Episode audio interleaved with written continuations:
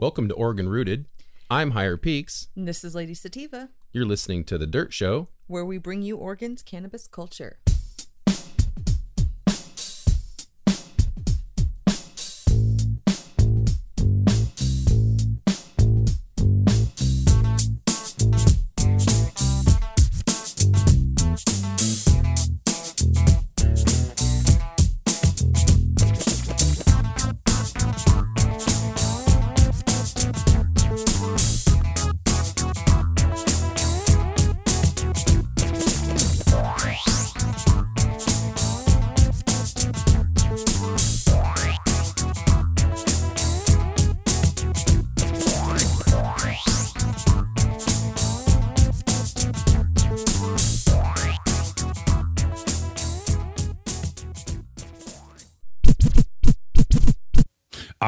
I'm here with Chris Ford, PhD, lab director for Pinnacle Analytics. Also, got a special appearance by Local Smoke Radio. Andrew, what's up, guys? Thanks for being on the show. Thanks for having us. Thank you for having us. All Appreciate right, it. and if it, it- just so anybody knows, uh, you know, these guys are part of the community down here. Uh, uh, you were affected by the fires. Yeah. right? yeah, we were. You were close to uh, Talent Health Club, actually, right? Yeah. So uh, this whole year has been a shit show for a lot of people. Sure. Um, it's been a particular shit show for like trying to start a new business. so Yep. we actually um, started back in 2020, and then we got our license uh, for doing R and D in January. But then it took just for OLCC delays. It took until end of August for us to get our final license to be able to start doing compliance testing. So we actually had three weeks of like full license operation, and we were on Bear Creek. Okay, so you're So- right there by the fires. Yeah, so I was uh, away that day, and I didn't even have time to like get back. They just closed off the roads, and I went and um, like went to a cafe and met with uh, uh, one of my chemists, and we were watching the uh, footage of Yeah. our review security cameras. I was like, oh, like maybe we can check check it out. Maybe it's okay. Nope. We pulled it up, and then there was fire just right there at the door, and then the cameras cut out, and that's all I saw. And I was like, that okay, was it. That's it. Yeah. Yeah, all I remember is getting a call from my wife, and she she says there's a fire back there, and I'm like, don't worry about it, it's all concrete. Next thing you know, everything's just Yeah, it was just that was the windiest day I'd ever experienced out here too. Like Yeah. that was wild. So crazy. But then the nice thing is because we had been operating for three weeks, uh, we had insurance. okay. So So, you're okay. yeah, it, it didn't cover it didn't cover all of our capital, but it did cover enough that we were able to take another shot at the lab. And Yeah. um, so that's where we're excited to be up and running as of January.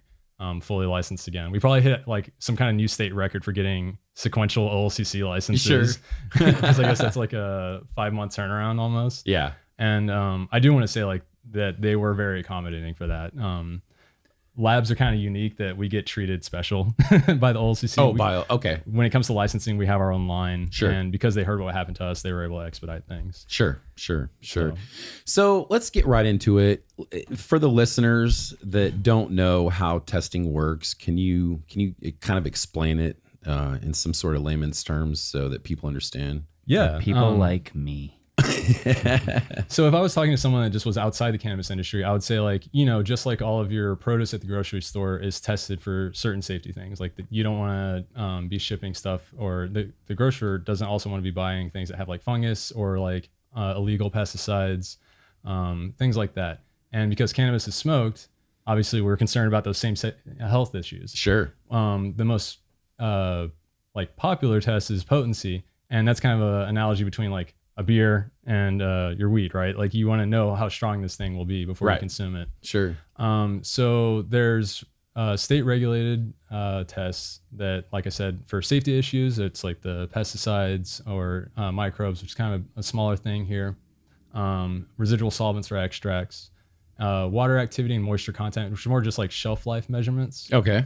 And then um, the last one, which is potency, which is also a uh, less of a safety thing, more of a consumer thing, but also it's a regulatory thing because we have to differentiate between hemp and cannabis. Yeah. Um, and we will test for both markets. We'll test for hemp and uh, for the marijuana market. Okay. And um, it's kind of uh, interesting because we have to navigate the ODA because of hemp. We have to navigate the OLCC Right, because of the, right. the recreational side Sure. And then we also have to also have to navigate our own um, accrediting bodies, which is the Oregon Health Authority, because again, this is all coming from a attitude of like health, because it originated in the medical program years ago. Right, right, right. So yeah, those are the basic suite of tests. You have potency, pesticides, water activity, moisture content, and that basically ends it for flower. But then when you have extracts, you have to also test for residual solvents to make sure that the person that didn't say an extract with ethanol, they evaporate everything off before they turn into an edible or something like that. Right. So now how do you actually do the testing? Right. So it's kind of funny. Um, all of those different tests, they require like the big one. We'll only be concerned with the big ones of um, like potency, pesticides, and, and solvents, and then terpenes. They're all done in a very similar technology, and it's all based on uh, chromatography is the technical term. But if you really just think about it, like when I'm testing potency, I have a suite of cannabinoids that are in this flower. I don't know what it is yet. I I'm assuming that the farmer told me that like he did get good seeds and he actually has hemp, right? But um, I need to be able to separate that CBD and THC Right. fundamentally, T- CBDA and THCA. Um, Okay. So what we do first is we extract it, and it looks similar to what people normally do. Like you use a solvent, you uh, homogenize everything, and then you uh, take that solvent after you've poured it through that material, let it uh, agitate for a bit. You know that you've pretty much dissolved all the cannabinoids into your solution. I see. and then you filter it and then we basically inject it into a filter. So a very fancy filter filter. That's where the chromatography term comes from. It, it stands for color column. Um, it's like a russian root word. Uh-huh.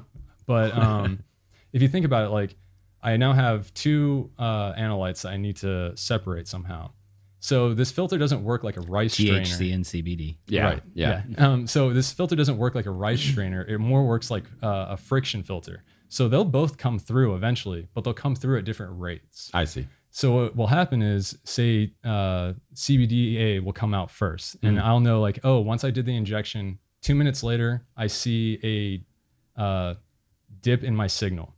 So then eight minutes later, I might see a dip in my signal. I'll know that that was THCA because I had bought a standard from a another like highly accredited lab that isn't even like a testing lab here. They're uh, they have like a national standard. Great. And so I'll know from them, like, oh yeah, you guys gave me THCA, and that's why my standard came out at eight minutes. That's why I know THCA is coming out at eight minutes for this too. And the funny thing is, it's the it's the same if it was uh, residual solvents or pesticide testing. Also, it's all just based on chromatography, and all that changes is that you're changing your signal detection system. So for potency, we basically just have a, a fancy flashlight. We have a UV light, and we'll see a dip in signal because cannabinoids will absorb light. And if I see a tiny dip in signal for CBDA and then a huge dip in signal for THCA, I know I have weed. And it's all relative to what I calibrated against. Because Right. I- again, I had a like highly reliable standard. I say that in air quotes because unfortunately there's like three providers. And if you buy one standard and then compare it to another one, you might not actually get the same result, even though they're supposed to be pure, pure standards. And it's it's not as much variation as you'll see across labs for uh, one potency test for like bud, but um, it is enough that it's like those things can still be improved within the industry. So what you're pointing to, we'll note here, is our first uh, step we need to take towards some sort of standardization across the industry because everybody's always complaining, right? This lab tests this, this lab tests that, and people, I mean, at least at that level, don't even have to necessarily have the same company's analyte, which you're telling us could test different. So there's one place where they already start to diverge in how their Right. Test the- results will show up. and these things multiply on each other. So like, and it's not that much divergence. Like I would, I would estimate across all of them, it would probably be one to two percent relative to what they gave you. So they Sure. might, they might say this is 500 ppm and it's 505.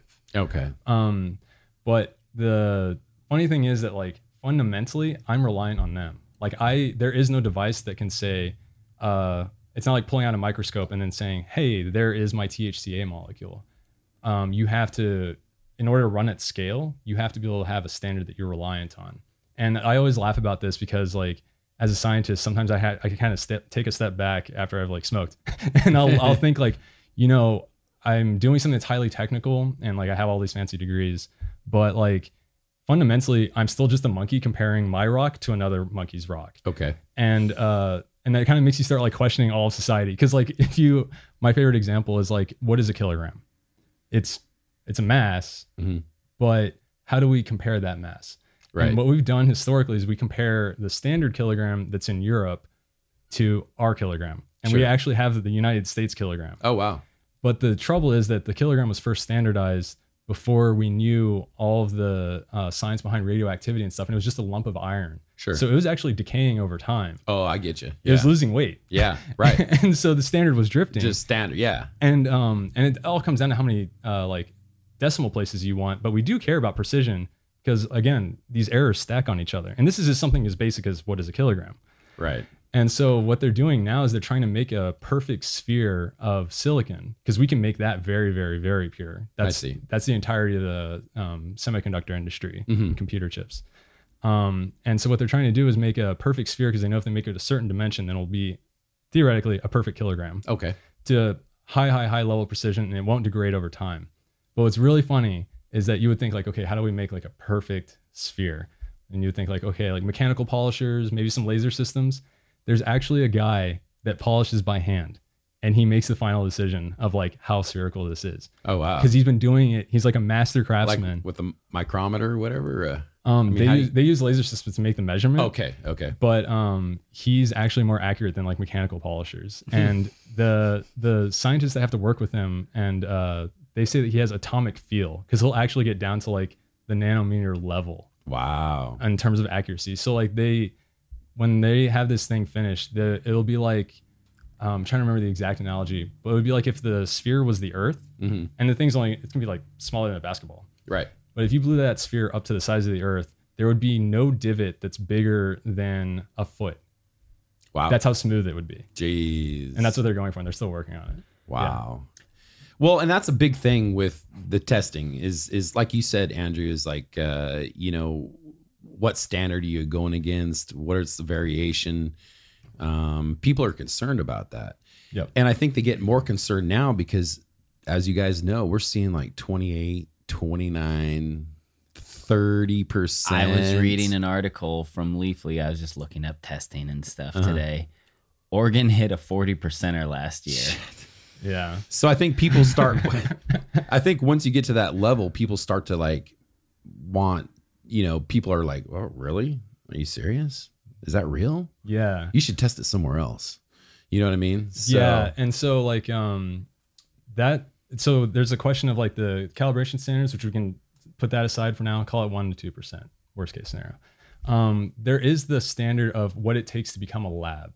So when I'm applying for my accreditation, uh, I get an inspection and then I also have to pass a test. So I actually get a, a known sample from another lab that's they actually happen to be in Colorado, and they'll send me something that they prepared of like a mixture of hemp and cannabis because uh, they're concerned about compliance for both. And I'll have to get accredited for the THCA, the THC, CBDA, and CBD. Okay. And what happens is they know like, okay, it's a blind test. Like I know what the potency is, you don't. Um, test it in your normal procedure and then report the results. And can you guess like what? Like it can't it can't be that it was five percent and you have to hit five point zero zero zero zero, Mhm. right? Right. But you like what would you hope that the acceptance criteria would Sure. be? Sure. Sure. It's actually plus or minus twenty percent Okay. relative. So uh, to make it easier, we'll talk about a ten percent uh, being the correct answer. Okay. That means that the correct answer would also be eight point zero one or eleven point nine nine. Okay. And that seems reasonable until you consider that if they're both correct, then you divide them by each other. That's like 12 divided by 8, which is a difference of 1.5. Like, I wouldn't want to go buy whiskey that is like either 100 proof or 150 proof. There you go. and it's also both. Like, Yeah. um, so that is something that is tightening, and I could see that shrinking down over time. Um, I think that originally, when they first started the program, it was 30%, which is just outrageous. Yeah. I could be wrong about that because I wasn't That around is. for that yeah. but um that kind of shows why you have some variation between the labs and the, the thing is that like obviously i know i understand from like the cannabis recreational side if you like that's your selling point right Sure. you need a high potency right. but then on the other side um That's You have the hemp- you have the hemp farmer. legal. and they don't want a higher THC result. Yeah. Oh, So- right, right. So like either, I mean, I don't want to like throw accusations, but like you hear about labs getting shut down um, for fraudulent results, right? Right. And our perspective is like, look, we just want to nail it. Like we just want to get as close as we can to that proficiency test that's from the state because I'm not stealing from was it robbing Paul to feed Mary. Mary. Yeah, yeah, yeah, I was at the same. yeah. Yeah. yeah, yeah. um. So yeah, like that's that's our perspective. And then, um, when it comes to like a scenario where a farmer has been testing with us for a while and it's the same strain or even the same harvest lot and it's multiple batches, and they say like, hey, like why is this one so much lower? Like it was 22, 22, 23, and then suddenly 15. That's much more than 20% relative. Right. And that's a red flag to them. And that's a red flag to us. Right. Mhm. So for us, that means like you should invest, we should investigate because someone messed up. Either we did on the lab side and we can we can perform our own investigation to see like, hey, should this result be replaced before it's even reported? Right. We're allowed to do that. Okay. Or we say like, hey, we confirmed everything. Um, farmer, like I think that this batch was actually bad for some reason. Now you have a reason to go look and see and like maybe avoid that the next time. Because it doesn't make sense that you have the same harvest and the same strain. But I have heard people say that, you know, like it hasn't happened with us personally, but we get complaints from farmers all the time about that kind of stuff. I, I and I want to ask this to you, Andrew, because you've been in the you know dispensary industry and and you've been there in front of the cannabis. But have you noticed that like sometimes like what he's talking about, where you'll get your first batch and it'll be at twenty three percent, and then you know a month later you get another batch of the same stuff and it's like at twenty percent, and then as you get to I was actually just asking somebody the other day because I noticed maybe totally not scientifically or definitely not scientifically but I think I noticed being there at you know as an intake person for a while yeah um, that the later results were often a little bit higher than the Oh, interesting. first oh wow ones. And I, I mean, no, you know, records or whatever, Right, but right. I just, Just- seem yeah. to remember going, oh, I'm excited for whatever the next batch tests at, because maybe it'll be higher yeah and often especially on the pardon me the outdoor grows i i seem to remember watching the test results creep up Okay. as more batches came in which were obviously from the same probably lab right? Same testing lab. well yeah same lab but i mean like from the same season maybe not harvested at the same time. Maybe that was it right? Like uh, they could have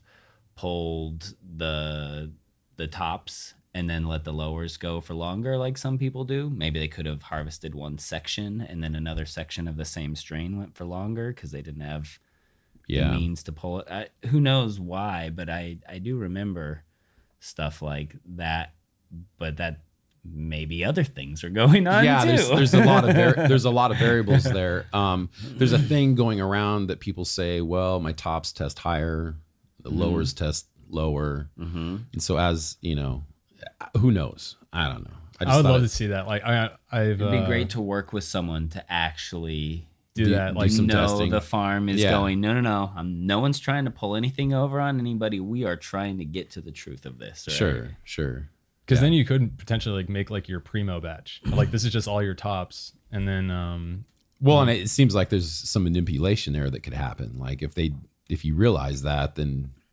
you know couldn't you charge more up front like in a dispensary be like yeah this test is at 25% so i'm gonna sell it at $14 a gram That's you know, I've- and then all of a sudden it starts testing lower and lower, and you're like, whoa, whoa, whoa, whoa. right. oh like they'd already made an agreement. Yeah, I didn't think about that aspect. Mm, yeah.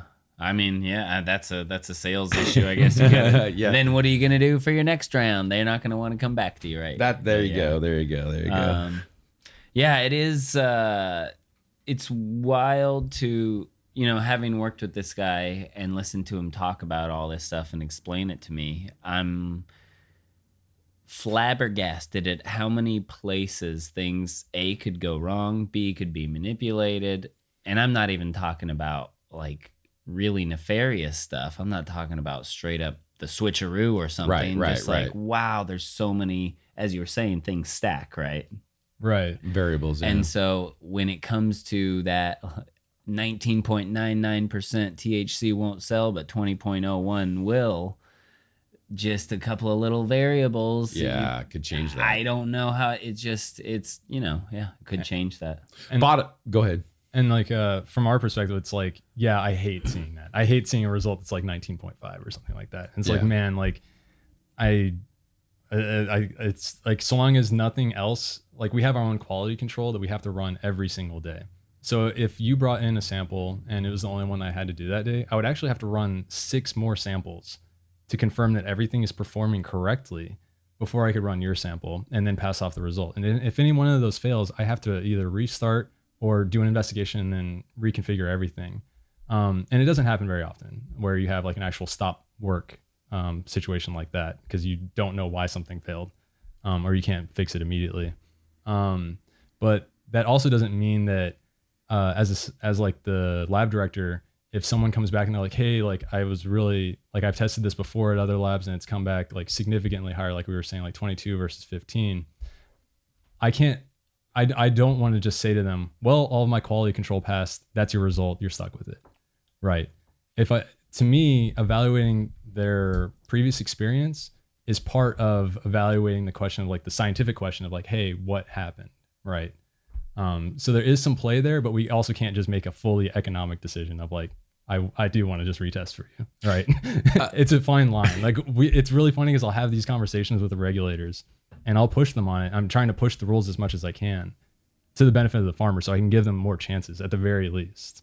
Right. Yeah, uh, and I'm going to ask this. Um, just I'm going to throw this out here. Uh, based on your experience now with the industry, do you think that there is some manipulation with other labs? Yeah. Okay. Yeah. I mean, like, yeah. I mean, like, uh, I, I mean, I'm- I had to ask it. I had Yeah, to ask no, it. it's it's legitimate, and yeah, go ahead. just whenever um like we'll do cross cross lab comparisons and um when you're seeing one lab is just consistently hitting like a higher ratio to what you're getting um and then I've also seen sometimes where they'll be dead on if I give them a sample but if I had tested the same sample from a farmer then it'll suddenly be inflated for the farmer so I mean, and then there's always a possibility that it was just a random variation, right? Because there is Okay. that, that ra- natural variation that happens throughout the day and also Sure. just between labs. That's Mhm. unavoidable. But um, it's just a clear conflict of interest, right? Like when you have, we're testing for farmers and there are clients, but we know that they will be able to sell their product if it's higher. And um, what I always tell my like chemists is that like, hey, you know, if they ever make the like soft pass of like, hey, can I get a higher result? Tell them, uh, yeah, for uh, eleven thousand dollars, because Right. because the uh, and that's a joke, but like uh, like that's the joking response I give them Yeah, as a yeah, sure. response. I get it. Yeah. The reason it's 11 is because there's actually something called the Lincoln Law that was passed after um, the Civil War that the um, people, the arms suppliers, were inflating their costs so that they could charge the government more.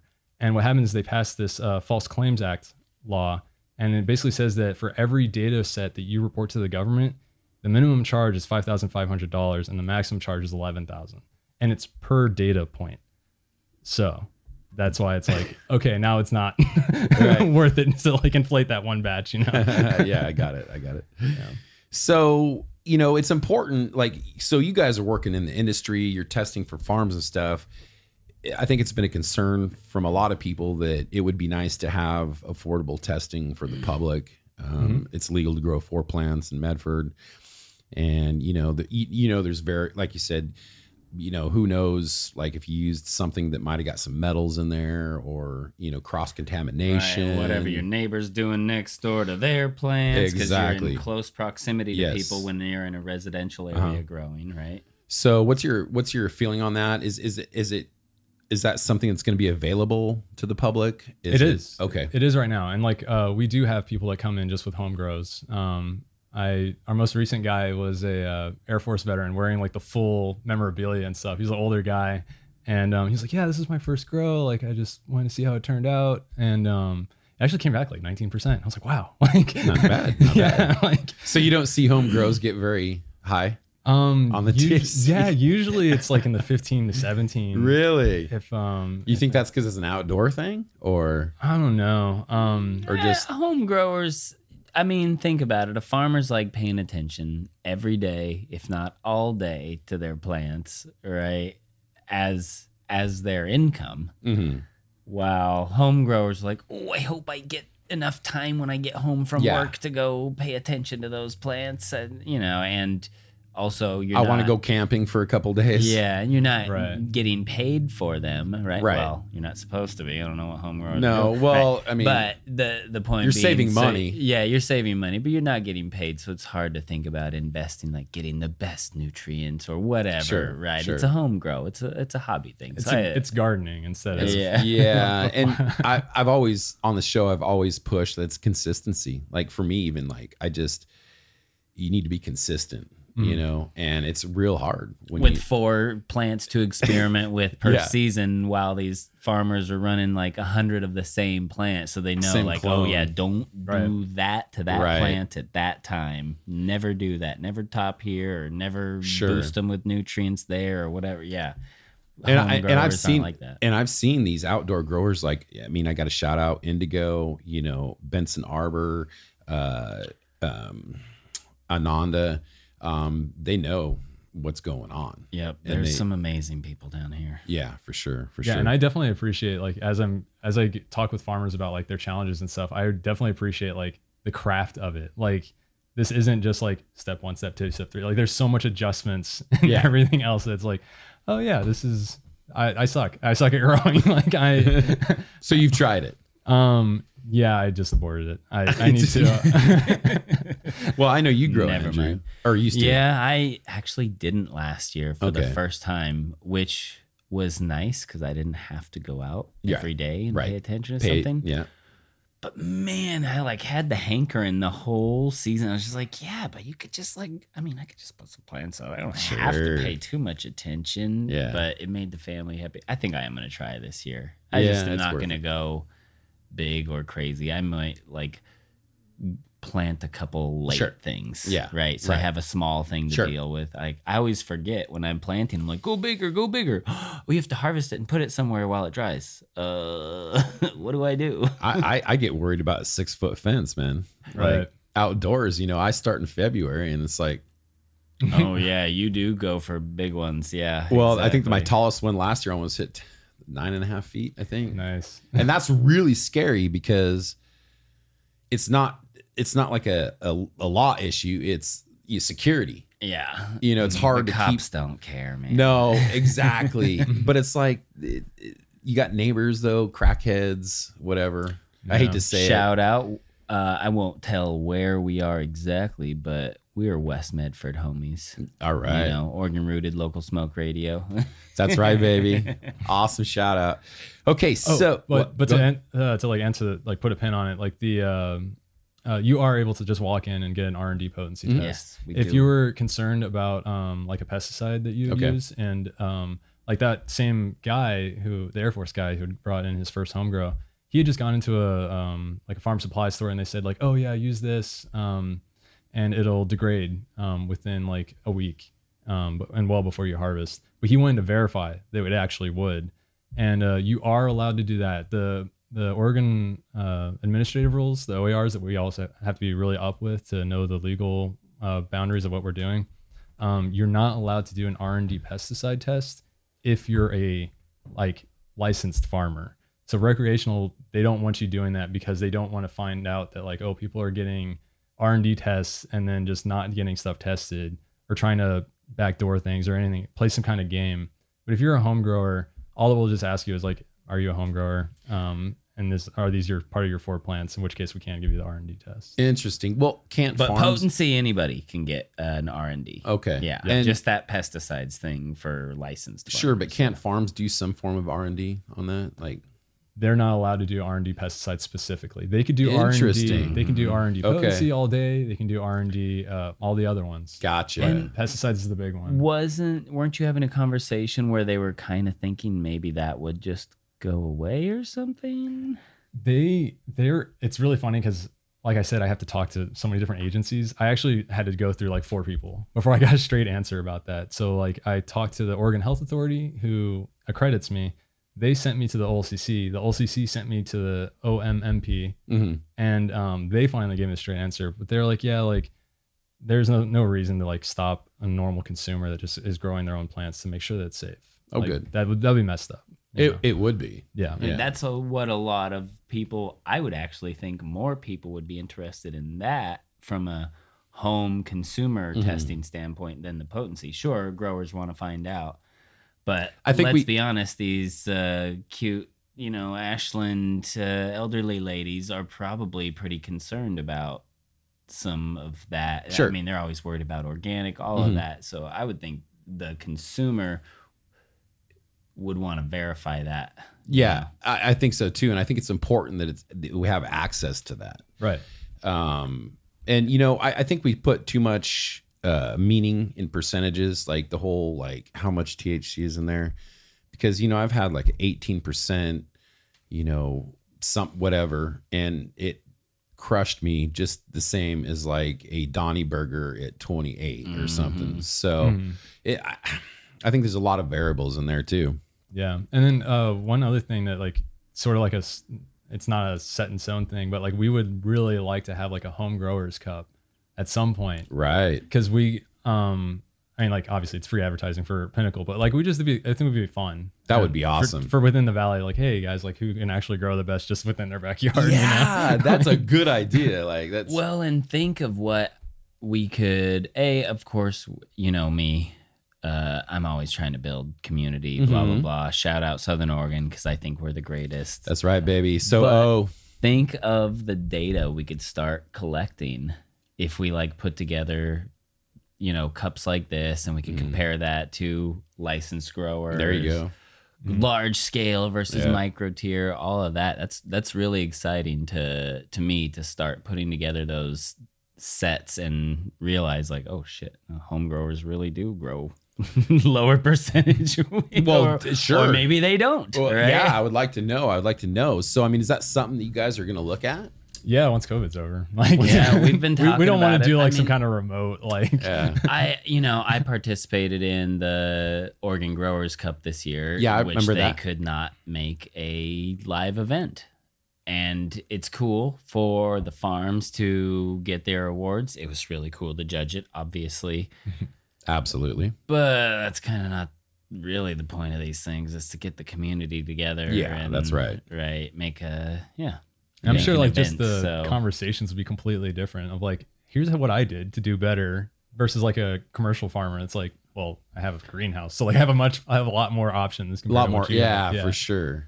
Like, and and think of something like this it, because the rest of the the greater community is included it, it solidifies us more at the industry right as just like a thing that happens because even more people can come out of the woodworks and be like yeah i grew something too hey i grew something too shoot you're Right, growing it too i normalizes had it. no Yeah. idea absolutely. Mm-hmm. And I think it's you hit it spot on because you know there's there's a lot more going on out there than dude everybody smokes weed come on Pert, it, uh, Southern Oregon. Yes, probably in Northern Oregon too. so, so uh, if if you guys do that, are you gonna like set up the rules and kind of like yeah set up obviously a we'll we'll Yeah. figure out the rules the judging um obviously part of the judging would be testing i think There you go. you know the the main concern is pesticides Yep. right or residual solvents if it's a extract or well i yeah. guess there's no well home growers can make hash and stuff who knows that's a weird that can of one, huh? butter. Like, Yeah, don't that know. is a weird one. Uh, but you can. I've been doing it for years. yeah So- um without pressure or heat Right. right Uh, Then it wouldn't need that test. yeah There's all Um, these exceptions that they carve. but out for anyway, it, I think uh, it would also be interesting to do the potency, of course. So it's not it's cool that we have this ability to provide those tests, and you know, it That's could be, awesome. It could be a Pinnacle Analytics sponsored thing. Yeah, that's awesome. That's awesome. I awesome. mean, it'd be cool to start including some of the other members of the community that are not farms or processors, Yeah, right? Like, exactly. They're not recognized. Yeah. Another podcast, we were talking to uh, our accountants, Calix CPA, Mhm. right? They were thinking about doing events, Nice. um, bringing the community together. So yeah, it's just another another angle without it having to be like the all star. You're a licensed grow, or Yeah. whatever, right? So Yeah, That's you were really you were able to get in super super early and like hold that license exactly. How- shut it down. You know. How cool that that there's this option to be an all star home grower. whatever, not right? not only that, but it just it gives you uh yeah, it gives you the opportunity to actually promote testing your cannabis. And it's that's not a business thing. That's a a health safety thing. right. And so getting more people to know that you can test and that you know you can it's affordable and you can get in there and do this, do R&D, you know, that's that's important. I wonder if what may now granted it's likely going to be more for pesticides that people would do this i would think right? We're talking about r&d again um, and and regular consumers not licensed businesses doing this but i wonder if the public knew more about this r&d thing if they would do some like double checking They on the should. businesses Yeah. right like oh really 35% why Right. don't i take this little sample myself to the lab and see who's Yeah. Eh, that could be you know a, a self-policing thing that could make the community take care of itself rather than waiting for regulators to catch up on this stuff because that is always the last step right like the industry starts doing things Mm. then somewhere way down the line regulators are like you what now and Yeah. we've got to govern that oh shit all right Right. Just today. We'll try to figure that out, and they never have any clue what's really going on. They're p- playing catch up with trying to understand, even right. Like their understanding is always like the lowest common denominator of understanding, because the industry, it like the information trickles from the front to the back, Sure. and we're running into things they don't even know about. Yeah, like uh, it's funny because depending on who you're talking to, like the ODA will tell us like, do not give advice. Like, and it's like, well, I, I'm a testing lab. I need to know the regulations. Yeah. And the farmer is fully justified in asking me, like, you know, Yeah. um, so like we always just perceive everything. We're like, this is not legal advice, but then we then give them the advice on the regulations. And just as an example of something that was really funny that came up just today, um, we had a um, recreational grower who he had uh, two batches that were 15 pounds from the same harvest and they were the same strain. And I told him like, hey, you actually have an option to composite them um, to save you money on a test. And uh, I didn't, I wasn't sure like how do I enter that into Metrc because Metrc and all of its package tracking, especially when it comes to submitting packages for testing, it's like new rules again. Yeah. And so uh, it's weird. It is I was like, weird. Yeah. I was like, before I screw this up and have to call them and have them like unlock it and stuff, let me just call Metrc and then ask them for this particular case. And then they said like, uh, yeah, like actually you don't have to make a new package. That's not required. And I was like, okay, because your own guide says that you do. I'm asking Right. you to tell me how to. Like that. That Yeah. was the question. and then um, uh, I contacted the OLCC and they're like, oh, well, I contacted the lab guy at the OLCC and he's a great guy. Like he's very helpful. Mhm. Um, I can call him up and he'll always answer. nice. And um, and he was like, yeah, like actually you should you should call the OLCC Metrc specialist because they're like they're in Oregon. They're not just like the Metrc company. Like sometimes you'll call them and you'll get like Georgia. Sure. And um, so then I called them and uh, they did give me a straight answer, but it was really funny because like I went back to the OLCC rep and he didn't know that you could composite for potency. Ah. Dude, and I was like- five years in to this industry, And like, and they didn't know, know. about this because yeah, That's this a whole is a other, law. Yeah, this is a whole other subject there. and, and, and the, and the part of it is because there's like guides that the agencies will put out Mhm. of their interpretation of the law, but like, s- and, and it's nice because they're putting it into plain language rather than reading the original OARs. But then other times it's like actually the guidance might be slightly contradictory. Uh, Sure. Contradictory. So Yeah. it's like, Isn't that nuts though? That Yeah. we could be we're a new lab who happen to run into a situation where we're like, oh, this law says this. This guy could combine his two 15 pound batches and not have Yeah. to pay for so much testing. Right. Let's let's ask how we do that. And they're like, oh, we don't know. We've never run into this before. Yeah. Five years Five in, years we're into still it. Yep. untangling these regulations, you know? It makes you wonder if Colorado or any other places that have uh, went fully legal like that, that uh, like are they running the same problems? Yeah, I, I was speaking with um uh, like a finance company for getting some new testing equipment, and they're uh, familiar with the regulations across multiple states because they it, for them it's an assessment of risk. If the regulations are changing too rapidly for the labs, then the labs could be folding because they can't keep up. Right. And he said that that was actually a major problem in uh, Oklahoma in particular.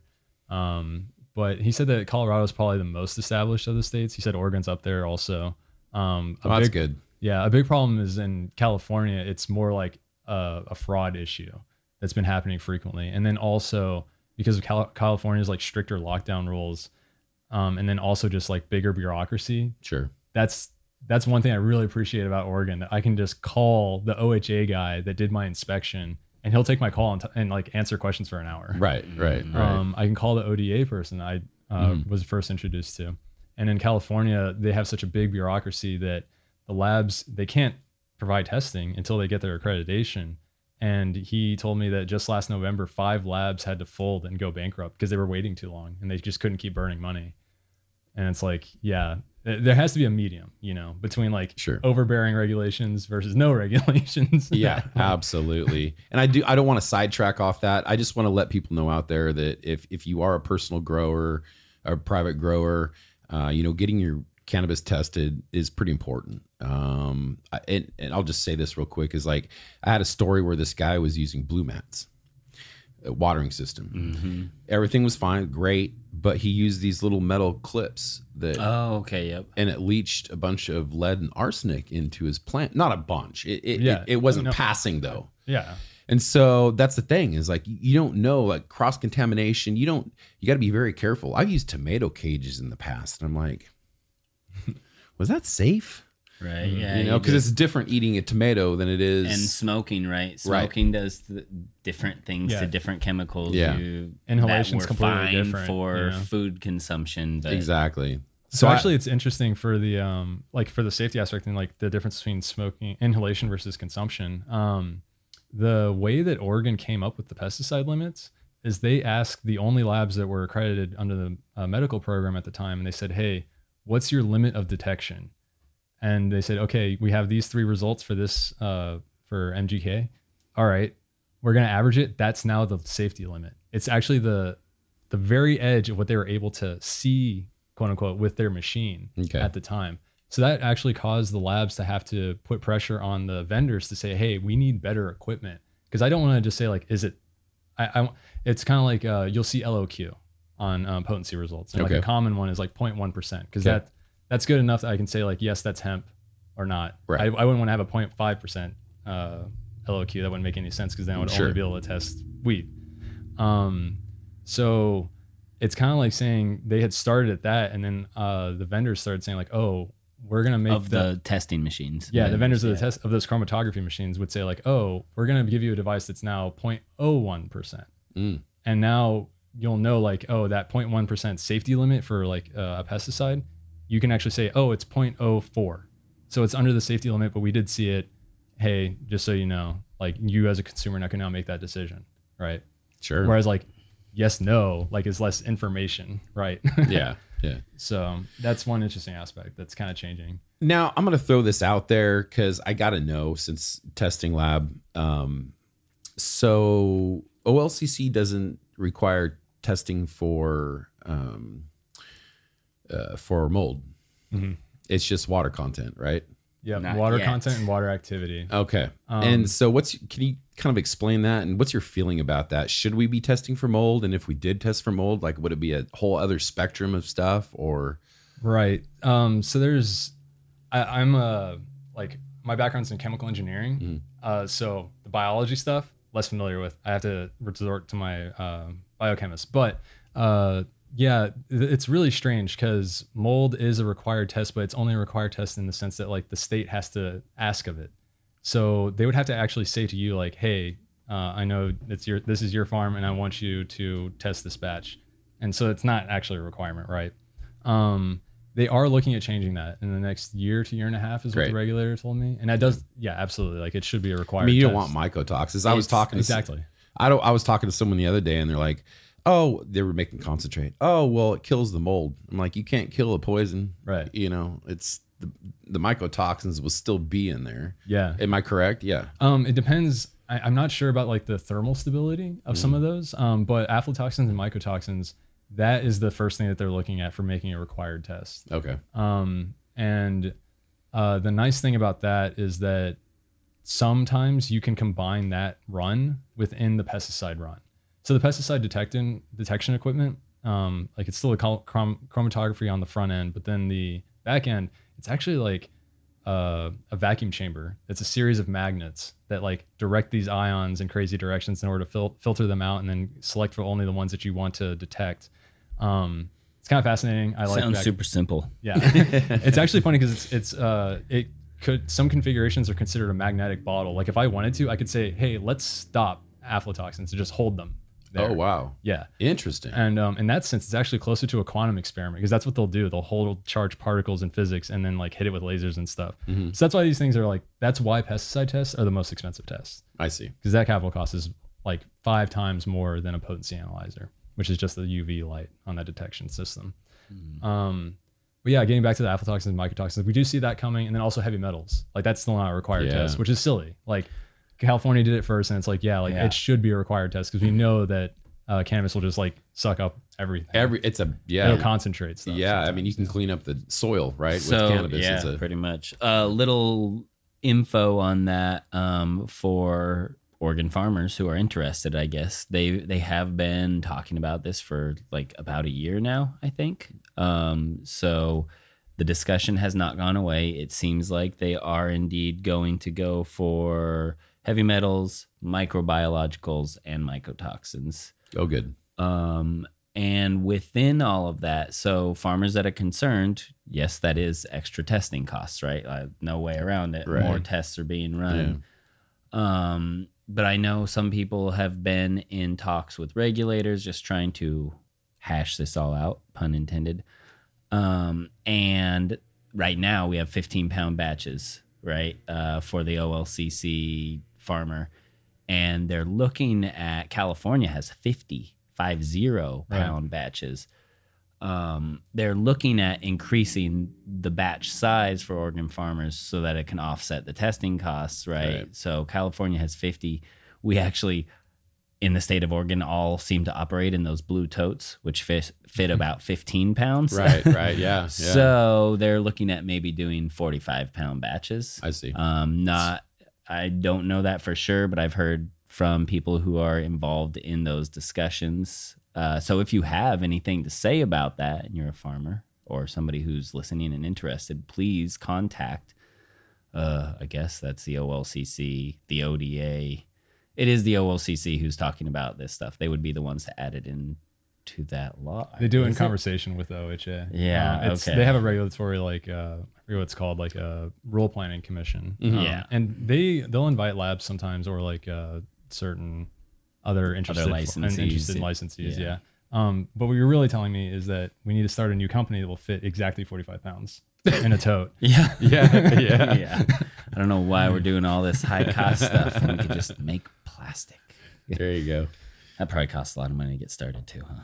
And, and one other thing I have to throw out there um, is that even recently we've come into situations, like you said, it's been what five years, six years we've Five been legal, years in July, we Yeah. will have been legal in Oregon. legal, and we're still s- Operating legal. It, it actually Yes. went legal in 2015, but licenses started to happen. Got you. right? Okay, because I was like, I was personally growing like as soon as that date hit. so- Yeah. well, before that. I was going to say anyway, twenty years ago. statute of limitations. I think you're good. Yeah, there you go. Um, but no, um, but we're still seeing products that are being put on the shelf that have undisclosed ingredients or harmful ingredients. I mean, do you have any opinion on that? Like just just recently, True Terpenes uh, has got an OLCC investigation for, Yeah. um, and it's like five years. Really, we're still we're still doing that. It- like you know what? I will give the what's the reverse devil's advocate. I'll plead the plead the case. Yeah. Um, I would say that's because Oregon has been the most open industry uh, or like has the lowest ceiling for entry barrier to entry right Mhm. um so what that means to me is that lots of people at any level have been able to obtain licenses in Mhm. this state Mhm. uh, at any economic whatever level right Mhm. colorado is all vertically integrated hardly anybody can get in um, i think that that would have been super duper burdensome on these companies just getting started, especially because we were the third state to legalize and nobody had, uh, there is no national standard. Mm-mm. Okay. We're not going under FDA standards for like labeling and testing. And I personally watched many companies have to, they like purchase 10,000 labels from China. And by the time the labels got shipped, the laws for labeling had been changed again. Right. And then they're sitting on 10,000 labels, and that's the end of their company for, I mean, an expense that big when you're a startup, tiny mom and pop company. So Sure. I'll say you're right. From a consumer safety standpoint, wish we could have done everything perfect right off the bat. Sure. And we have actually switched FDA guidelines in Oregon for a lot of the labeling. Yeah. Yeah. Um, but on the other hand, how many companies could have gotten, how many small companies could have gotten started without much capital if they would have had to have gone all out on this crazy, and if the state would have had to research that and then pass the costs on to the licensees to to figure out how to get that all done. I think it was a give and take from both those sides that led to a happy medium and made Oregon one of the best states for uh, an open market industry, kind of like the closest to a free market Close. Yeah. out Yeah, of any sure. of the other states. Yeah, so there's sure. my argument for for that. or Whatever. Yeah. What do you think about having those labels on there? Do you think they mean anything really? Does that help consumers make any informed decision whatsoever when I look on the back of a stupid thing and and they don't have to report the rat poison because it was less than whatever? yeah, I mean, yeah, that's the thing. I think that a lot of that would be remedied if um if they had access to like Metrc, right? Like if it wasn't just I mean, With like consumers that like for my kombucha, I can go into kombucha Metrc. yeah, yeah. I mean, but I mean that's kind of what you're talking about because like Yeah. like the example of like a pesticide that tests below the safety limit, but you still detect it. Like a consumer should have the right to know that, and we are required to put it into Metrc, but it's not part of the labeling. And then Interesting. And I understand like it's it's like there's 60 or it's 59 or 58. Anyways, one of those two. Yeah. Um, pesticides and it's like that would be an insane label for a pre-roll or something. You know, really, really, really fine print. But- Tenfold out. but you would think like um, that in principle, like the public should just be able to have access to that system if they wanted, or if they wanted to make an account Mhm. um, in order to see like, hey, I, I just want to verify that this is a reputable lab, because then uh, that's why they'll also recall test results whenever a lab has gotten caught for fraud. Like they try to do that, but then you also don't. If I knew that a lab had done something on this other batch, like I would just immediately assume like, okay, I don't want to take anything from that lab. Um, and then it's tricky because I believe that all that shows up on the uh, final label is the um, potency testing. Yeah, I think no, it's so. just Yeah. potency. Yeah. For the, for the But- consumer, it's just potency. Yeah. But I'm Right. saying like the lab, as far as uh, like the tested by portion. They on this particular label, it's a QR, QR code. code. I'm not sure if that's quite compliant, but it takes you to the the lab results. you Right. know, but then like there's The sub- COA or whatever. yeah, Right, but Yeah. like uh, my point was that there's subcontracting between labs, and like we have to do this because the pesticide machine is uh, something that we're looking at acquiring right now. Um, like I said, we're a new lab that's growing. Um, so if we report the results as the main lab, then it's not access. Uh, the consumer won't have access to know like, oh, the subcontracting lab also tested this for this other safety aspect, right? Um, but if they had access to Metrc, then they could see all of that. So Yeah, that's it's a good point. You think that'll ever happen? I mean, that's know. so It's- much it's data. it's an idea I never it thought is about. for every f- consumer Yes. food type product. It'll never happen with just the Store labeling. the but, But I will say this check this out. Metrc, for all of you listening who may know a thing about Metrc and do or do not like it, Yeah. is a strawberry tracking software from Florida. Strawberry. It started on strawberries. So there was some sort of Huh. something going on there with the food Mm-hmm. tracking aspect. Yeah. Interesting. So Yep. here's the deal. You guys started up. You got hit hard by the damn fires. Okay. after after coronavirus, which is Yeah. I mean, Corona, fires, like Southern Oregon got hit hard. Actually, even even Middle Oregon, even Northern Oregon got hit hard on I Everybody this five. year, man. Um, so you guys are coming back strong.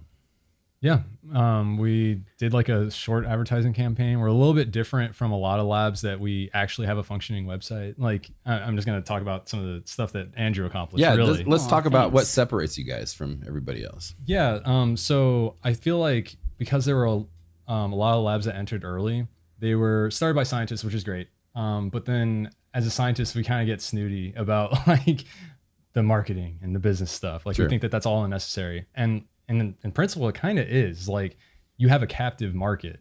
Um, but we try to be like the business side, customer service side also. Um, so people are always welcome to stop by. Uh, we're located behind Lowe's. It's easy to find in Medford. Okay. Um, and I'm always happy to give people like a educational rundown because for me, a more educated customer and farmer is like a better customer. Um, Okay. Whenever an issue does come up, like they can understand, like, oh yeah, like uh, this is actually making sense to me. I'm not just getting blown off. Um, I originally got my PhD because I was interested in becoming a professor, and I went a different route afterwards, obviously. Yeah. But uh, I still just love to teach. So for me personally, that's how I like to interact with uh, farmers. Yeah. Um, and then if they ever give me some kind of tip, like, oh yeah, like I'd use this one nutrient, it just didn't work out. Like I'm always interested too, um, because I don't know any, everything, you know. like, um, so that's one aspect for us. We also try to be really easy in the way that you get your results communicated to you. You don't have to make an account. We just email you directly. If it's an R and D test, we'll actually text you your results directly to your phone Oh wow. Nice. um, which is it was actually feedback that we got from the um, hemp uh, community, more so for the wholesalers, like the the guys that were just always on the road and uh, coordinating material between farms and extractors. And they're working from their phone all the time, and they're like, "Hey, like I hate this, like trying to log in, download a PDF, and then share it with someone else. Can I just get like an image?" Yeah. and then just text it immediately. And I was like, Yeah. yeah, like I, I wrote my own like program to make that happen. Um, so there's a couple little he things. wrote his own program. Dude, yeah, no joke. You you would think Shit. whatever, no big deal, an image to text, but all COAs come in PDF form, Right. which phones don't share. So he made it so that there's a PNG. so like a lot of labs a lot of labs will rely on software that's uh, for like it's called lab lims laboratory information management system and it's prepackaged software and then it allows them to say like oh we do all the regulatory tracking like i know who sampled this who tested it who prepared it everything because i don't know if people are aware of this like when it comes to the paperwork for the lab it's unbelievable we have to be able to reconstruct the story from like cradle to grave of like who picked up that sample who made the request uh, when when did it arrive? When did was it prepared? What solvents was it prepared with? Did we check the balances that day? Is that signed off? Everything has to be created uh, and stored as like that full record and story of that sample for five years. Um, so a lot of people rely on these laboratory ma- management systems, whatever.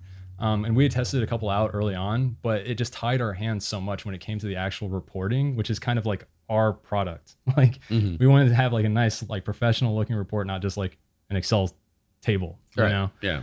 Um, and so part of that was me making my own program that will generate those COAs and make the PNG so that we can just send it directly to the person's phone. That's awesome. There's a certain company can use- out there. go ahead. And I was, yeah, uh, there's a certain company out there. I won't name any names, but yeah, most people store their results for their buyers to see on this website. And I used to operate there for Talent Health Club. We always had to have copies of the test results for whatever. we're- So hard to navigate and access what you're looking for, Mhm. especially once the farmer's grown the same strain or whatever for several seasons or runs. Like, just impossible to deal with. I was blown away because I got to see that side before, and when I realized, like, no way, you guys are just gonna text results to people, like that is so much easier. Yeah. Than, yep. Well, and people, you know, operate off their phones. Yeah. I mean, No, Yeah. they really do. It was a simple fix that nobody had done yet for even some done, reason. yeah. Yeah, and so there's that, and then there's also, like I said, whenever it comes to conversations with the regulators, like I'm always trying to advocate for the farmer. Like, see, hey, as the lab, like I can push this rule, right? Like I can, uh, like I said, like compositing um, uh, batches, even though it loses me money.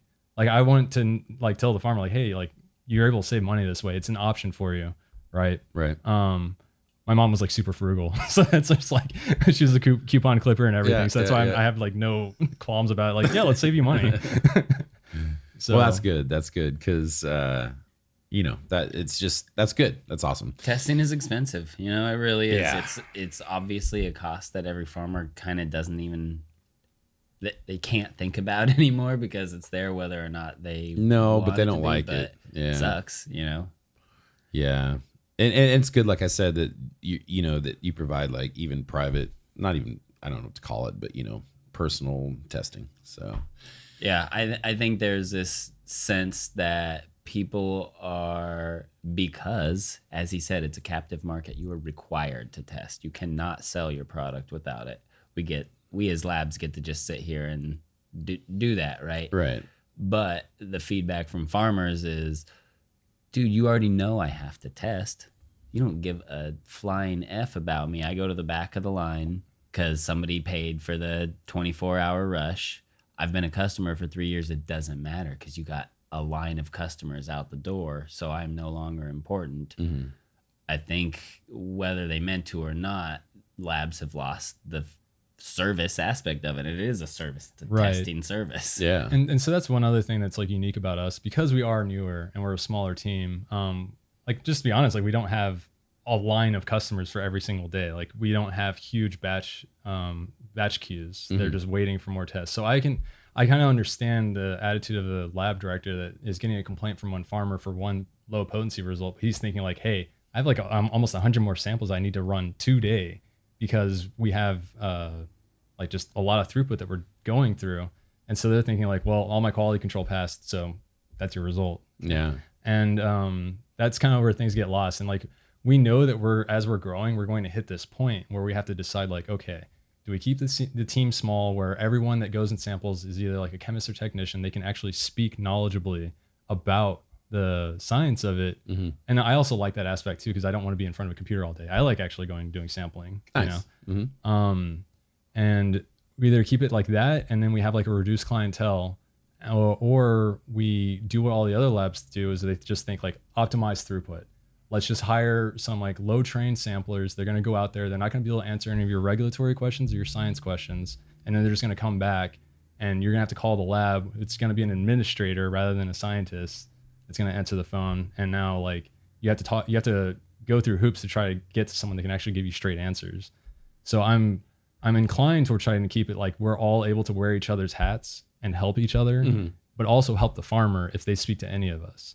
Right. But that's like uh, the pie in the sky like dream as the future goes on. Like we'll see if we can main, maintain that. You know. We may just have to screw everybody over like all the other labs. Just kidding, other labs. No, We appreciate you too and helping us yeah. get figured out in this Yeah. system.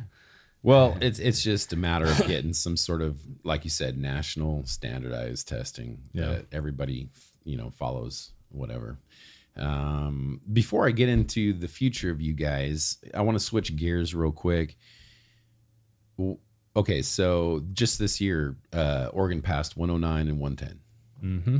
psychedelics and uh, legalized drugs. hmm so you know let's talk about like the mushroom thing the you know having a assisted um you know setting where you can take these psychedelics th- that might be testing i mean how, Yeah. th- let's talk all about that Yeah, so I do want to just say like I support the psychedelic measure. Um, I am I'm excited about it. Like honestly, I think it's a great like uh, like therapeutic mes- medicine. Um, there, there've been lots of studies showing how effective it is in like depression and addiction. Um, I hope that they would start legalizing more psychedelics. And but I think that like psilocybin's a great candidate to show like there's a lot of potential here. Like let's look at some of the other ones Right. as time goes on. Yeah. Um, it's a great gateway drug. but um, yeah, That's like hilarious. it's funny because when we saw that ballot measure, I uh, contacted the regulators and I was like, hey, uh, who's gonna be testing? Right. We need to know how potent this stuff is. Yeah. like You, it- you it's want to. really potent, right? Well, So- that's the thing is like, you know, with psychedelics, like, you know, it's cannabis. Yeah. If you get something strong, yeah, you get a little higher, whatever. Mhm. But, you know, with psychedelics, It doesn't change your whole world usually. right. The way Right. you know, three grams yeah. of this might not be the same as three grams of that. And your whole thing is, you know, changed. So, Yes. So uh, the they they are still finalizing the rules. They're that's all in discussion. Um, but they do plan on looking to the cannabis testing labs to do that potency testing. Um, because we knew that that was coming. When we got the second set of potency analyzers, we actually got upgraded equipment that would allow us to more easily test for um, psilocybin. nice. And I've been like doing research in the literature, like the academic literature, to see like, okay, what what research has already been done for uh, quantifying the potency of these? What are the other um, psychoactives that are in uh, psilocybin cubensis, right? Before you go on, I just want to mention this because we know that there's several. What is it? Uh, bios- Psiloc- psilocin, there's baeocystin. biosystem. Yeah. Yeah, And um, so, I I don't remember. I, I found one paper that claimed that there were like seven. right. But the thing is that um, besides psilocin and psilocybin, none of those other ones have been isolated and tried like I see. on people. Um, it would be cool. That's going to be a market, just like how CBG was suddenly a big market in the hemp side, right? Or like D8 is suddenly Mhm. hot. Interesting. Yeah. Now, uh, but let's for people getting all hot and bothered about opening your uh, mushroom dispensary. let's be clear. I see where you're all going Yeah. with this Delta Delta Eight mushroom products or right, whatever. Uh, yeah, let's be clear that it will not be the dispensary style that cannabis is here in Oregon. At So you think you think it's going to be its own thing? Like, are you going to have to? Yeah, be, it says can't- it's going to be through medical providers of of some sort. And actually, my sort of mother-in-law, um, the girlfriend of my father-in-law. Anyway, uh, she has maybe even completed the training program in California. To she will be providing this therapy to people. She's like, Like- I think full, almost or did finally get fully certified to be one of those uh, therapeutic providers. So my understanding of the ballot measure was that it would be like modern day shamanism, where you have to go see a psychiatrist Sure. for uh, however many sessions before the trip. Then they're there with you during the trip, Yeah. and then um, they help you process it afterwards over more sessions. It's almost like a set and setting. It's Right. really yeah. You know, it gives you that, that you know for people especially that just are just trying it the first time. Yeah. You know, knowing you're safe and you got someone there, it's a good thing. Yep. They should maybe ask everyone like, "Have you had an edible?" and, Yeah. and, and context, you know, to, to have those sessions lead up to it gives it a greater context. I've Yes. been on mushroom journeys with people mm-hmm. long, long, long in the past, many Yeah. years ago before I would, yeah. maybe we should look up the statute of limitations. I limitations. know, right? no, I, th- yeah, dude, You're fine. it was less than It's whatever is the legal uh, or the Yeah. the criminal amount in Oregon now. Well, but yeah, um, it's 14 grams now. right? Uh, but yeah. I've Yeah, I've been lot. involved in those sessions where someone was like, they had tried weed before, right? And then they were like, "Oh, you guys are doing mushrooms. I want to do them with you." And then they were changed forever and not Yeah. a good, like too much, Yeah. right? Because there's no lead up education or whatever. So Yeah. And I that think potential is there to have like a bad trip that changes your personality, at least for Yeah. several months. Like I had a friend that that happened to. I think so. And what's what's crazy is like, um, you know, you can if you have the right set and setting, everything can be fine. But it's so introspective that yeah, you know, if you're not prepared or not aware or, or, you haven't done any of that That's what I'm- before. that's the thing, you might be Mm. crying in the corner for two hours. hmm So, but yeah, I think having a good set and setting for the newbies and, And so to speak. what will be a part of that? proper testing, right? To make sure that dosing is not insane. Like obviously beginners have made mistakes with that before too. Right. And also, too, aren't mushrooms like cannabis where they absorb whatever's in? Yeah, dude, totally. Yeah, Their substrate. totally uh, take up Oh metals yeah. and stuff. oh yeah, Yep. that's yeah, Heavy fungus. metals, Yeah. So it's like very Yep. important. You- you'd wanna make- safety. well, Yep. heavy metals, pe- we- all that. So, so yeah, having that testing would be How good. exciting! What, dude? It's a new world. Our generation kind of gave an fu to the old ways. We're like, yeah, you shouldn't. Nah, we sh- you shouldn't get in trouble for this stuff. no, and I agree. You know, I looked at the rules. Like 14 grams of mushrooms, that is a lot. But like, if 40 hits acid, holy shit. Is that what was on there? Oh my gosh. 40 hits acid. I'm like, that That's is. the personal amount, the Yes. civil infraction amount. I think it's what one gram of heroin, one gram of meth, and then like two grams of I don't know. I get it confused, MDMA or something. But um, you know, all that stuff. That's that's a personal amount and all that. I get that. Yeah, it's pretty heavy on the psychedelics. But I'm going to ask you this, and, and we can edit this out, guys. But um, have you done psychedelics? yeah. Um, I've only done uh, magic mushrooms. Okay. I haven't done any other ones. Uh, but it was it wasn't like a life changing experience. I I for me, my experience with uh, psilocybin is very much like uh, it's like taking a, a strong edible, but without the euphoria to kind of qu- help you feel good about everything that's happening I see. it's very like this is very intense even the visuals that i'll get so i'm, I'm really sensitive to cannabis just overall um if i've been smoking for a while then i'll stop having like visuals when i close my eyes for me it's like the uh, 3d visualizer on like itunes remember that oh yeah. so my favorite thing is like listen to music and then just like see that um but when i do that with uh, psilocybin it's like uh it's more like ink blots rather than tie-dye so it's actually like it's literally darker Okay. even though I'm doing the same thing. Um, so I don't know. It's Hmm. it's for me that's just my experience, and uh, I definitely appreciate the potential in it though. Like I Is- am I'm hoping to do like the heroic dose with like the whole Like- guided set and setting. Oh, and yeah, everything. yeah, for sure. That's one thing I've noticed about macro dosing. Like micro dosing is one thing, but macro dosing, you've got to. It, you can't. It's Can't take it lightly. well, and you can't just do it recreationally. You have Yeah. to go in with intent, Right. Mhm. and you have to make a plan. Yep. You know, and you have to, you know, really make it a thing. Hey, to dude, you got a modern day shamanism it somehow. Yeah. In, in a way, it is nice. Or have a to- best friend. That's Sure. It is nice to have a friend there who's not, you know, things like that. So Yeah. setting up lighting, making sure people aren't going to bust in with their regular life stuff. You know, roommates come home. it's so and they're true. Like, Boy, Yeah. work sucked. Ah, not cool, man. yeah, exactly, exactly for sure. So have you done um, microdosing? Who me? Yeah. No, I mean, yeah, no. I'm more of a macro doser. Sure. I, you know, I'm I I like to, you know, maybe every couple months I'll, you know, do like six or seven grams at one time. Mhm. Um, and you know, just That's pretty macro. yeah. but but you know, when I go into it, I'm, you know, I've already planned it. You know, kids are gone, house is locked. You know, house is clean. Yep. You know, I'm I got my safe space. No, seriously. You know, clean the house. First. Yeah, you should, dude. I'm. you're getting me off track here, but listen, when I'm tripping on psychedelics, it, everything looks dirtier. Yeah. Huh. It's really weird, and so yeah, with ya. having a clean house is Those pre- dilated pupils. You're like seeing prob- yeah, everything Yeah, all of a yeah, yeah, yeah, yeah.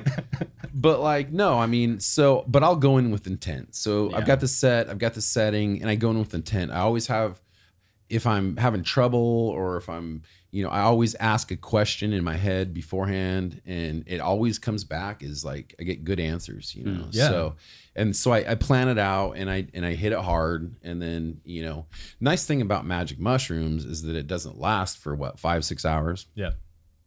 you know Generally, you, yeah. you do some good uh, window pane and it lasts 12 hours God. I mean it's Who's got that kind of time these days? That's- that's this the is thing. 2021. well and you just have to start in the morning i guess That's, so that's a long journey. it is a long yeah. journey You've you've done uh, microdosing, right? Yep, little. Uh, Did it work? In, in my past, I did more macro, and more recently, I've done micro.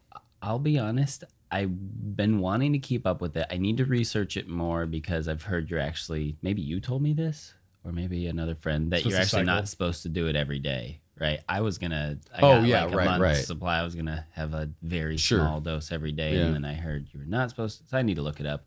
Uh, but I keep forgetting. like I'll be like, oh yes, I should do this and see how I feel in a week, and then a week will come and I'm like, I only took it that first day. Yeah, right, right. So I would like to get myself on a schedule and a plan, but I can't even remember to take vitamins or things like that. yeah. So I'm Yeah. working on it. You know. What's And- fun? Go ahead. Oh, what's funny is that like uh, one of my best friends that uh, we were in undergrad together, but he also went on to get his PhD in engineering, and he started microdosing while it was time for his for him to write his dissertation.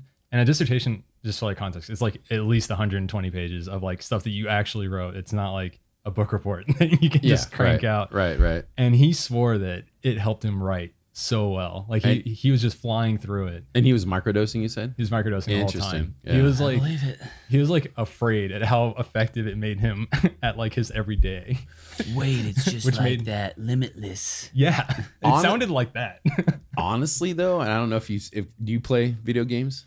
I'm not. Not a really? huge Video Okay. gamer. Yeah. So that's one thing I notice is when I'm even macro dosing, you know, when I'm when I'm macro dosing, I can play a video game and it's like my periphery like everything opens up to where like I'm not just looking at the center field, right? I'm not just looking straight ahead. Uh, like I see every got the warriors gaze. I've going yeah, I've got everything, you know, and I can like I can be doing something over here and seeing over there and vice versa. It's I think there's something to it. that, You know, yeah, I think like uh, why people like see it as like a really powerful way of like thinking about the self differently. My so my way of like setting up a setting is to um, have a book that's like I, I like to read a lot, so I Okay. like literature and I also like uh, philosophy. So I'll read uh, either one of my favorite books and I'll I'll time it so that I'm like finishing it. I like the while the trip is starting because then like it puts you back into like really emotional setting. Because like if you read a really meaningful book or you see some like uh, meaningful art or movie that just really hits you hard, you know, and you start crying. Mm-hmm. Yeah, like, to me that's yeah. the best way to go into a mushroom trip because you're Oh, like, sure. I just appreciate everybody. Oh yeah. Like- oh yeah.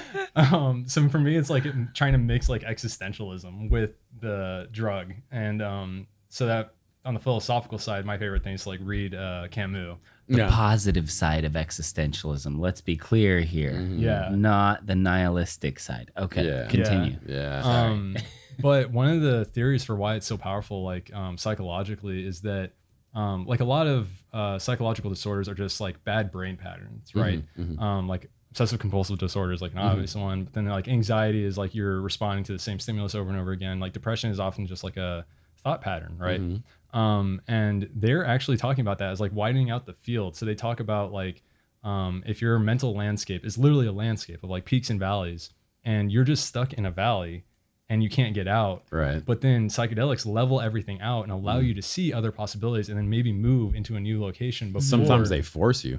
right yeah and then move into a new location before things settle back out and that's why the like integration of the experience process is so important Yeah, cool way to think about it. yeah Well, it is. That's true. but then what made me think about that when you were talking about like widening out your field of vision is that I didn't know this until like uh, a couple weeks ago. There was a guy on Joe Rogan and um, he was a neurologist and uh, technically there are neurons in your brain that are I know in your eye that are part of your brain. Mhm. Like it's not like the peripheral nervous system like your, your fingertips and everything else. Right, right, It's right. directly connected to your brain. Mhm. Which kind of like speaks to the idea that like oh you can look into someone's eyes and see their soul. Now I'm looking into yours, but like Right.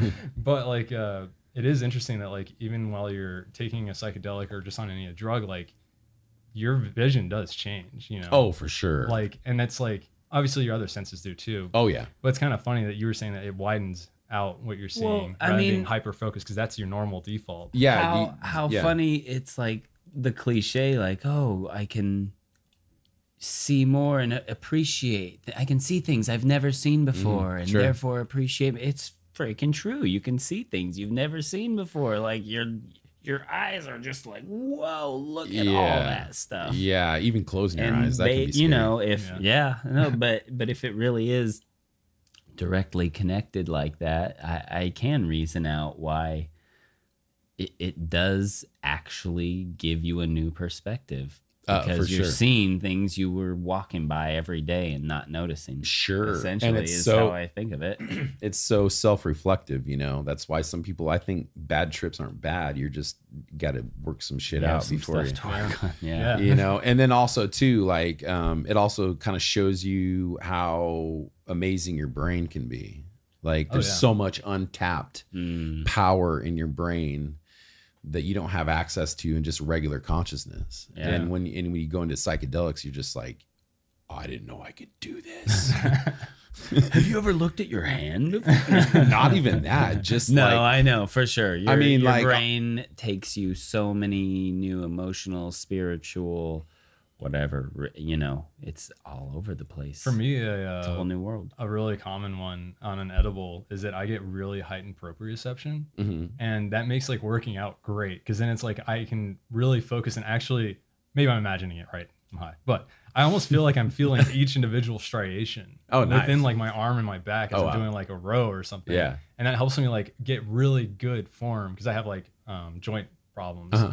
Um, but then like more recently, uh, I took an edible and then I was hitting a uh, double end bag because I like boxing. okay I'm not great, but uh, it finally hit me like, oh, that's what they mean by like relax in order to be faster. Like Mhm. only only tense up when you make impact. Like Bruce Lee always said, like Mhm. flow like water and all that stuff. right right And then it, I was finally able to start like, let me try to do that. And I was I was so in tune with my my uh, body, I was able to start doing it, and I was suddenly moving faster, and the bag was making more noise because I was hitting it harder with less effort. right And I was like, whoa, like this is the greatest. I just man. taught myself something. like, no, I, th- I imagine a lot of athletes speak to this. Of course, you can do the after the workout or the fight Sure. pain management stuff. Yeah. But mm-hmm. how many athletes talk about consuming before, during, you know? Yeah. Because what I, I don't I don't know that it would technically be performance enhancing, but I boy, are they know if it would be. exploring that, aren't they? Yeah. I, I, um, I guess it could be but yeah, I, I think Sure. you're right about that proprioception thing. I mean, that's why some people report getting really cold because they're like, oh my gosh, I had no idea it was that cold out. I was